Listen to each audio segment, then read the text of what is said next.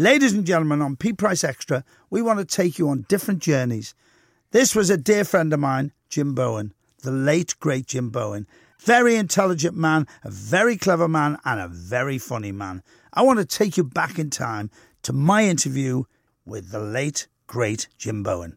We are actually in the Lake District, way, way out off the M6. We travelled up here this morning early as breakfast guests of an amazing gentleman. We'll tell you about him in a second. I'll describe where I am. There's beautiful cars outside. We're in a railway station. There's a, a, train just gone past. There's a swimming pool out there, and there's horses everywhere. We're actually at Jim Bowen's house. First of all, thank you, Jim, for allowing us for breakfast. No problems. nice to see you. Nice to see you looking so well at this time in the morning. I think it's ridiculous. We left at half past six. No, I didn't know it was daylight at this time. It's marvellous. Well, I haven't seen it. I was working last night, Yarmouth. Yeah. Oh dear, a John Mills double. That's very good. Yeah. yeah. Jim, we, we we're going to play some music and find out about you. What I want to know is, well, where did it all start? I mean, where were you born? Well, I was adopted, oddly enough, on, in your part of the world, on the Wirral, in Heswall. I was born in Heswall. I think my father was the Welsh Regiment, because uh, my mother put, had, to, had to have me adopted. So I went to a Ch- Church of England children's home at six months. I was illegitimate um, and at the time, of course, that really was a, quite a stigma. Um, 1937, that was. Um, and then the, I got adoptive parents when I was nine months old. Uh, Mr. and Mrs. Whitaker, Joe, Joe, and Annie Whitaker, who took me to Accrington, where I lived all my life up to being 18 when I went in the army. Um, so basically a Lancastrian, but initially born born in, in on the Wirral. Yeah. Are your parents still alive? No, sadly they're not. They've missed this lovely fortunate nine years I've had they've missed, which at times I, am disappointed about. But but um, but no, they missed it all. Did they see any success? Any of your TVs? Yeah, I think I think my dad saw a little bit. My dad died about oh, it had been nine years ago now.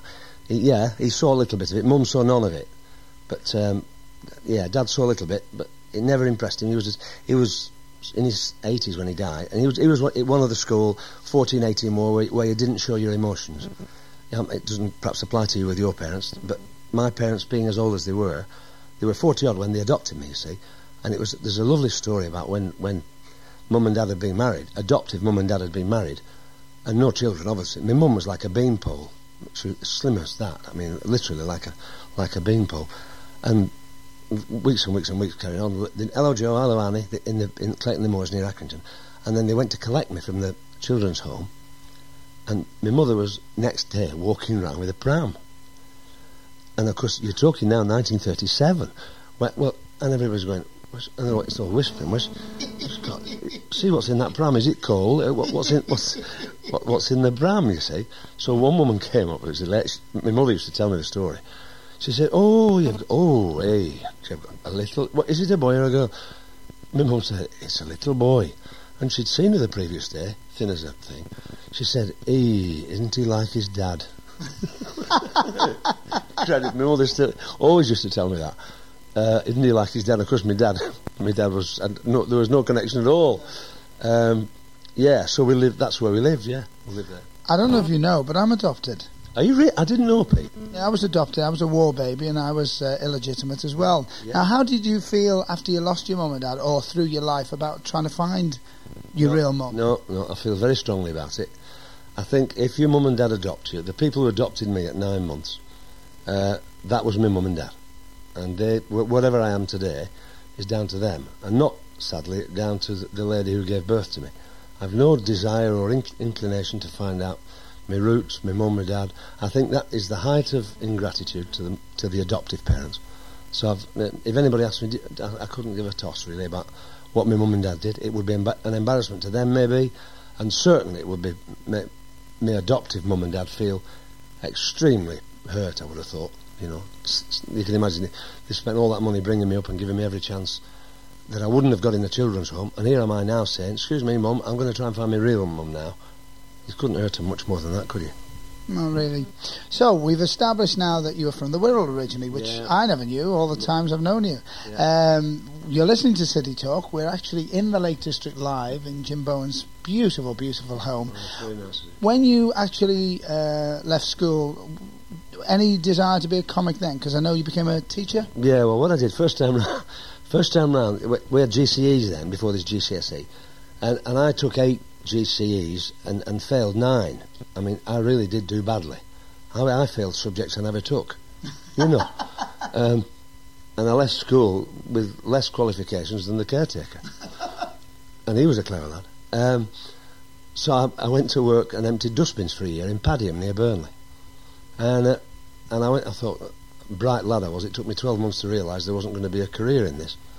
So I went back to the head at, uh, at the Accrington Grammar School and I said, and I went in, I was a big lad then, I'd been, I started smoking, gone out with, with all the lads. I, I've been working 12 months, you see. And I went back to the head and I said, look, I'm awfully sorry. Uh, can I come back and do my GCs again? He said, well, he's 17 now. He said, what, what, do, what do you think? Are you going to, do you expect to walk into the sixth form? I said, you put me where you like. I just want to get my GCEs and, and try and salvage this, this, this mess I've made, you see. He said, you go back in the fourth form. So imagine, right? I've got to go back into the, at the start of the fifth year in the grammar school, and I, that, I was two years older than anybody else in the class, and I'd been out in the wide world. So I've got to readjust to school disciplines and all the bit. And then, of course, then I took all nine GCEs and got my head together and, and sorted it out. You went back to school out, off your own bat and got your education, got yourself sorted, yeah. and got all the. Yeah, I got yeah, I did it did well enough. Yeah. So what happened then? Well, I did national service. I defended the country from ravage of war in Shrewsbury. Stop, stop the Welsh coming in, and uh, I did that as a national serviceman. I did that as a national serviceman for for two years. I was quite proud of uh, of getting out of the uniform. Tell me, you've got you've got children now. Yeah. Um, how do you feel? Because you've got a son and a daughter. How do you feel as a father now yeah. about national service? Well, there's not an economic need for it. What I do feel is that, that somewhere along the line, the youngsters today are missing out. They're missing out uh, the comprehension of discipline. There's no, there isn't any discipline anymore in, in any arena of our society. Schools, even the police. Who'd be a policeman today? You know, who'd be a school teacher today? Because not a lot of discipline there. And without the ground rules, I seem to have been saying this a lot, so much lately. I think you owe it to your children to give them the ground rules of life. That's why we have white lines down the middle of the road because all the cars can drive on the correct side. No white lines, no guidelines, we have bumps. And I think that's a fair analogy I can I can give in in, educa- in an educational context, you know. I think teachers ought to be allowed to be harder. I really do. So when you were when you did your national service, yeah. did that put you instead for being a teacher as well? I think it put me instead for understanding the need for discipline. And uh, the only reason a, a, group of 30 men march for a mile in three columns of 10 is because that's the quickest and most efficient way to get them there. They get there eventually if they all ambled there, but the most efficient way is a disciplined way. Similarly, in the classroom, the only way you're going to teach is get all those 30 heads looking at you. And you've got to do that by whatever means you, it takes. If you're weak and, and, and uninspiring and, and perhaps not not all that outgoing, you're, you're going to have problems. Uh, so you, so you've got to compensate for that by by discipline by saying, look, let's get the, the ground rules right here. And if that means if that means frightening a boy or a girl or a class, then frighten them. What subjects did you teach? Well, I qualified in maths and PE because in, in the army I, I, I did a, a, rather serious uh, error, committed a rather serious error uh, during the Nasser crisis, I, I, sent the wrong ammunition down to. Oh, this, listen to this. As, this is in '56, August '56. Uh, this is all coming back to what, what, what, how I qualified in what in what subject, but the story's worth telling. Um, uh, we've got to send this ammunition across. To, to there was the, the Suez crisis, and I was an ammunition examiner, which was a highly skilled trade. I trained for 12 months and got the three tips and the, the flaming air and all the bit. They used to call it the flaming air, an air with a flame on it highly qualified uh, within the you know the narrow realms of ammunition, and I had to send this ammunition abroad, and I sent the wrong batch. I sent an older batch of ammunition than I should have done, and the older the ammunition, the less distance it can travel because cordite weakens, and it evaporates and it erodes, and had that consignment of shells gone to, to Egypt and they'd fired them, we would have been bombing our own lads Really? Honestly. So what happened about that? Well, well, so fortunately, at Barry Docks, another ammunition examiner saw them, saw them and said, "Crikey, she's wrong. This what 1942 with 1936 stuff. What, what's he doing?" So he rang me. He said, "Did you check all these boxes?" I said, "Well, I had a squad. You see, Bobby Charlton was in the squad, and Bobby was the lance jack then. You see." Um, and I said, "Oh no." He said, "Look," he said, "I better send them all back," which meant loading a train up and sending it all the way back up to Shrewsbury. So, so the colonel found out about it. Well, of course, I mean, serious offence. So I was called in front of the colonel. I thought, well, I've gone here. I'm, I've finished. I'm in Colchester for CB, you know, for the rest of me. He said, you realise what... Could, oh, I said, honestly, sir, I said, I really do. Right. He said, we'll take... He said, we'll, we'll take you off ammunition for a while. He said, we'll give you a rest. I said, thank you, sir. He said, you're going down to Aldershot to the School of Physical Training. Ah. So I went down and did PE, which was brilliant actually, because when I came out, I got a college, I got a job in a school which which wanted a PE teacher and a maths teacher, which was great. So the PE I'd done in the army, I managed to translate into school. So tell me, uh, as a school teacher, were Yeah. you a disciplinarian? Yeah, I was a, I was, I was a horror. Yeah. I was a tyrant. Yeah, and I make no apology for it. I, the kids knew exactly where they stood with me, exactly. No, uh, if I said no, it was, it was no. So teachers today, you must be very frustrated at what they have to put up with. I'm, I'm, I'm not frustrated. I'm, I'm annoyed. I'm annoyed that, that the, there are so many of the teaching profession care enough, a to do the job, uh, and they do the job with minimal backup, and, and I feel so sorry for them because the morale is below the knees. I promise you. Um, they, they can't smack a child. They can't smack the back of a leg of a child. They can't. They can't even verbally chastise a child too strongly. Otherwise, the mother's in, and the head's hamstrung because he can't he can't back a teacher against a parent because the the, the local authorities say, oh no, we mustn't smack children, we mustn't have. So there is there's no fibre of, of, of backup in the schools, you see. So morale drops, so heads drop, so standards drop, and it's a vicious spiral, a downward spiral. Uh, Jim, we've talked about you as a school teacher. While you were a school teacher, was you then becoming a comedian? Yeah, I used to.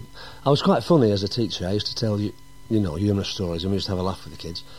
Uh, but socially, I found I was Jack the lad when we used to go down to the pub, and I used to do uh, when- Doddy was well, when Doddy was. I mean, he, he still is, but Doddy was king in the '60s, and I could do the first 20 minutes of Doddy's act word for word. He was my hero. I mean, I used to just sit. In fact, when we got married at first, I remember one year he was at the Opera House, and he did. He did. We went 16 times to see him, and I could do. I could do it all. And I used to nick little lines here and there, and try them out. And then I started doing the clubs. Can you remember your first club? Yeah, yeah, I can. It was at a, re- a pub called the Regent in Blackburn, Sunday lunchtime, and we went in and there was a keyboard player on, an old old fella, terrible drink problem, and uh, he- he'd got to get drunk to sit down. You know, I mean, he could stand up when he was sober. It, it, when he's, he had to get drunk to sit. That's how big the problem was. Um, and he was playing away, and this, this comic came on, and he wasn't very good. I thought, which was extremely arrogant to say I'd never been on a stage, and I just let slip. I said, "God, God, I'm funnier than him." And the manager did no more than when the guy came off, he said, "We've got a volunteer." Bump, and I went up there, and only knew one joke, so I just padded it out and padded it out. Lasted about five minutes and came off, and it, it worked. And the guy said, uh, "Can you come back next week?" You see, I said, "Yeah, fine, no problem." He said, uh, three quid, all right?" And I, and I said, "Oh, is that all I have to pay?" Honestly, honest, 1960, 65. I, I thought you had to pay to learn, you see. He said, oh, no, no, we'll pay you. I said, pay you, me get three quid. Yeah, he said, but you'll have to do two spots. I said, no problem, put me down, I'll be here, you know, start the car. So all week I'm there writing every gag I knew, you see, and practicing them at home. And I wrote them all on cards. And of course, when I went back the following week to get up there and do it, to the same audience, uh, uh, they buried me. I mean, they, more than that, they actually passed spades up onto the stage and said, you dig it and we'll cover you in. Tell me, w- uh, were you married when this was happening? Yeah, yeah, we'd been married uh, 59, four, five, six years. So tell me, how did Phyllis, your lovely wife who cooked us breakfast this morning, Yeah. how did she cope with you saying, I'm not going to be a school teacher anymore, I'm going to be a comic? Well, at that stage, I wasn't going to be. I wasn't going to be a comic. I was going to be a school teacher and and do a bit of comicking on the side. It was only when the comedians came up, and I was on the box every Friday night with Big Bernard and you know lovely Charlie Williams and George Roper and and well, sad to say, lovely Eddie Eddie Flanagan. you know, um, we used to have great times on that. And then it became decision time because I was a deputy head of this school, and I had to decide. I couldn't, I couldn't go both ways. I'd, I'd got to decide. So you were deputy head while you were on the comedians? Oh yeah, yeah. How And I did was- you cope with the kids? Yeah, it was funny because I used to go into school and the, the kids would say, "Not too good last night, sir." It, it's funny, really. Yeah, they used to watch it. Yeah. Do you miss the kids? Uh, no, no, I don't because I mean, I don't really like them anymore. I don't see too many nice ones. No. I, I, that's that, isn't that terrible for a No, cat? no, to not at all. No, I mean you. You know, you the sort of I can't stand ill, ill-mannered, badly behaved kids. Right. Well, we've talked about your life in the army. We've talked about your career as a teacher. Where did Bullseye come in? Well, it's a it's a fascinating story, and it's it's it's what show business is all about. It just proves conclusively, a that the first thing you need in show business is a tremendous amount of luck to get on. The first series was horrendous. I thought I'd committed professional Harry Carey. Um, difficult show to do. A lot of cameras, a lot of geometry to it, a lot of movement. You've got to get split screens with the darts and the faces of the dart players and, and the dart player throwing, and a, a lot of movement in it. Um, but they stuck with me. That, uh, that, a lovely little story. You, you, I think you, the listeners will enjoy, especially down in Liverpool. You'll, you'll appreciate this opportunism. I've got a very dear friend in Kent, the chief constable, lovely man, and we're, we're good buddies. And at the end of the first series, uh, they said we're going for we're going for 26, but we're doing them Sunday afternoons. Now this is um, we're talking now about a very close friend. So I arrived in, in Dartford where we, where I was doing the gig, and Big Arthur came to meet me, my pal, guy who I've known. For, I said, Arthur, they're doing another series of Bullseye, and Arthur genuinely said, "Who've they got to do it?" and he he meant it. I said, "What do you mean?" He said, "Well, well, surely you're not doing it." I said, "Yeah." Oh, he said, "You you do surprise me." And he was a good mate, and still is. But the secret of the success was the fact that you were Fallible. Joe Public, Fallible. sitting in their room making mistakes like they would.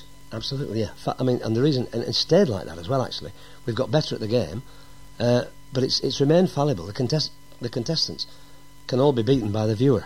You know what I mean? They can all do better than the contestants. A- And I'm there not to break any pots. I'm there just to tell the story. You know these contestants, these Yeah. smart. I mean, does Oh, any yeah. do any bad ones get through?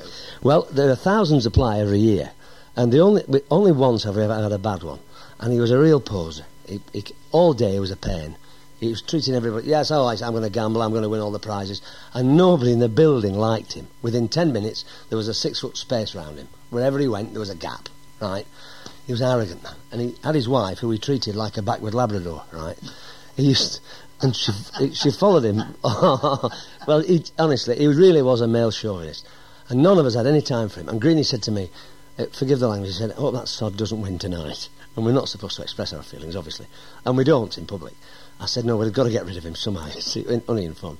Anyway, the guy's playing out of his tree. I mean, he, he get, wins 700 quid, wins all the prizes, and, and Greeny's going wild. Uh, up opposite the board, Greeny said, the sod, he's, he's going to win, and we knew it was a car and everything. Anyway, it came to the throw at the end, and uh, his wife was useless at darts. We knew that, so we thought, well, he could bottle out here, and we were hoping. It's awful to say. We were hoping he would lose everything because it's it's all or nothing, you see. So he's, he's either he stands to win now. He's at the board for the 101, and he stands to win 1,200 quid worth of prizes round the prize board and a car, or nothing. But he's obviously a very good player. So his wife throws, comes up to the board, and she's no idea, and she's throwing them all over the place, and she gets 75 right? And Greeny by now is red. He's fuming because nowhere can this man not get less than 26. Greeny's the producer. Tony Green, no, no, Tony Green, the scorer, Oh, who- who's standing opposite me on the, the on the board. You think, and Greeny's face is, oh, he said, is there nothing we can do? you know, and of course you shouldn't say that. So the guy comes up to the board. He changes his jacket for the second half of the show. I mean, that sort of guy. First dart, up 20. So he's now got 95. So he's two darts left to get six. Right. Throws the next dart quite casually. Tum. Went in the five.